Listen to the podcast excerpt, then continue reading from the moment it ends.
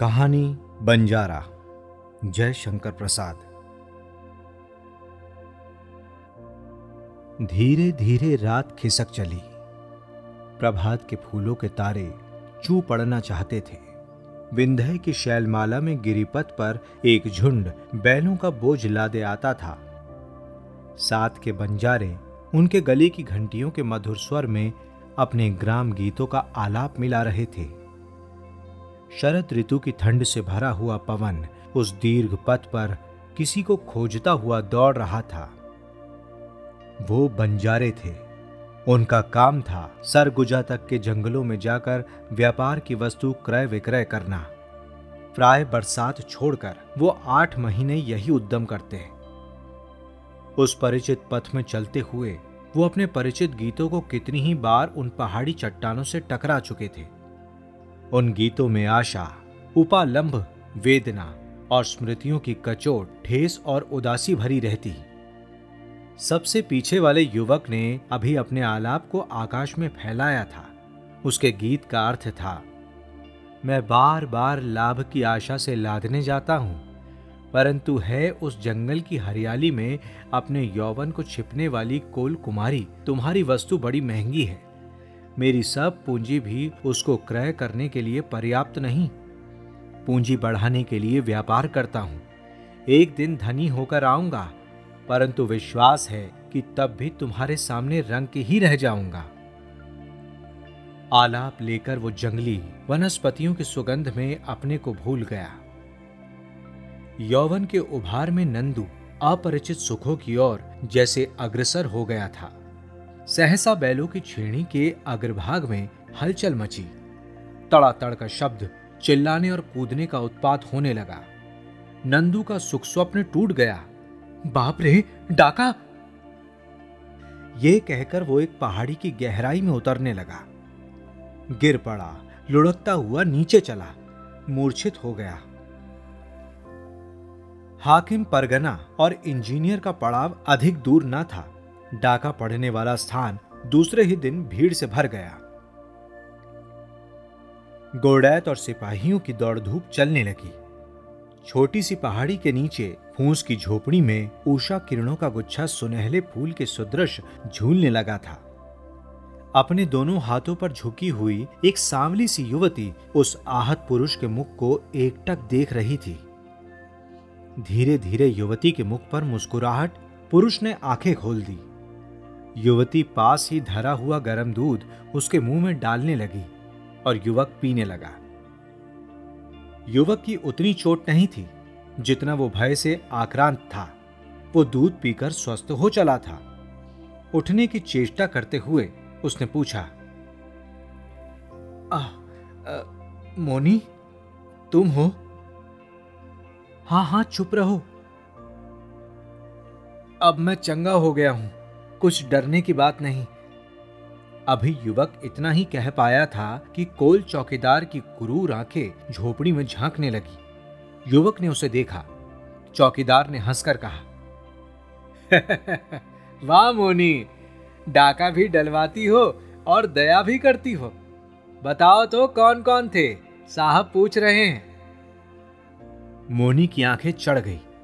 उसने दांत पीसकर कहा, तुम एकदम पाजी हो। जाओ, मेरी झोपड़ी में से निकल जाओ। तो तुम्हारा मन रीझ गया है इस पर। ये तो कभी कभी तुम्हारा प्याज मेवा लेने आता था ना? चौकीदार ने कहा। घायल बागनी सी वो तड़प उठी।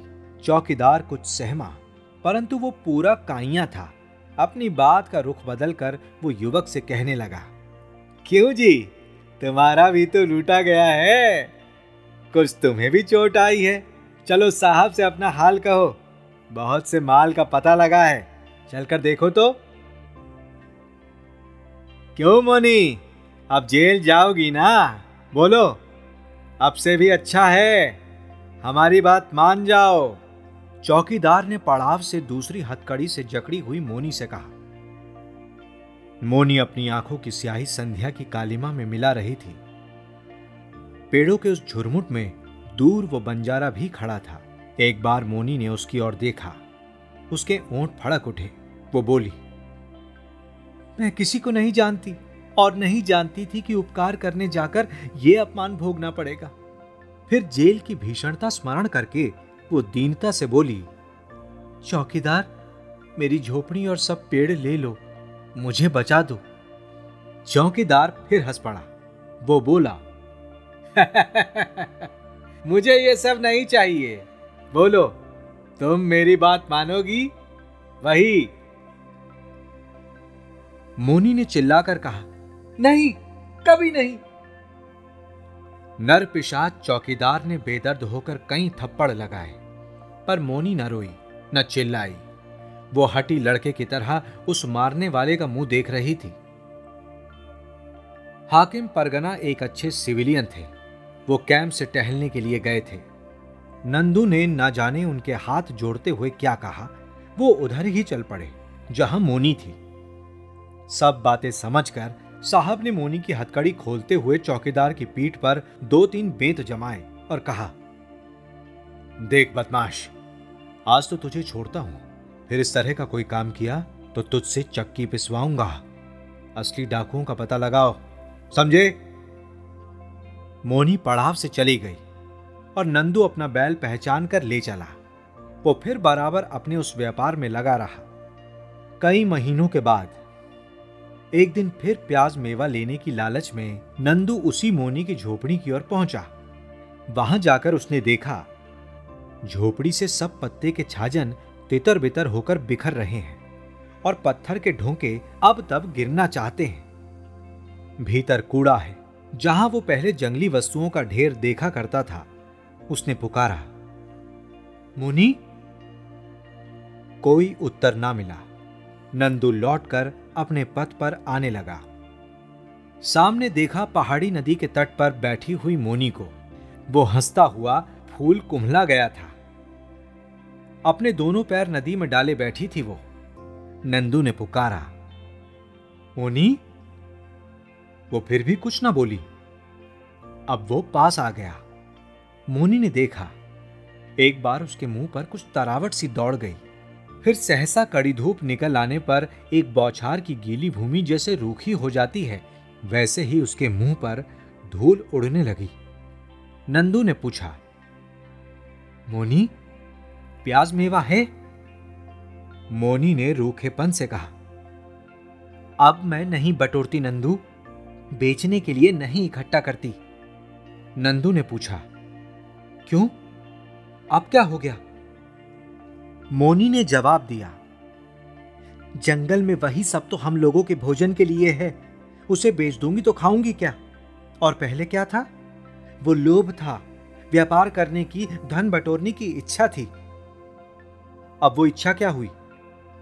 अब मैं समझती हूँ कि सब लोग ना तो व्यापार कर सकते हैं और ना तो सब वस्तु बाज़ार में बेची जा सकती है। तो मैं लौट जाऊँ? हाँ, लौट जाओ।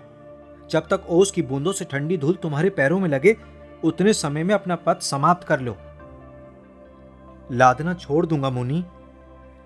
ओहो, ये क्यों?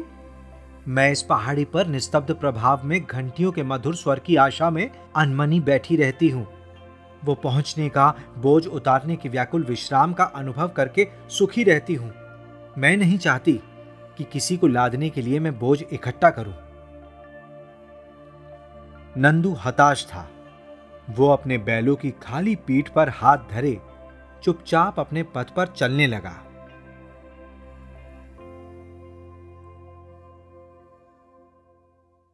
ऐसी ही इंटरेस्टिंग किताबें कुछ बेहतरीन आवाजों में।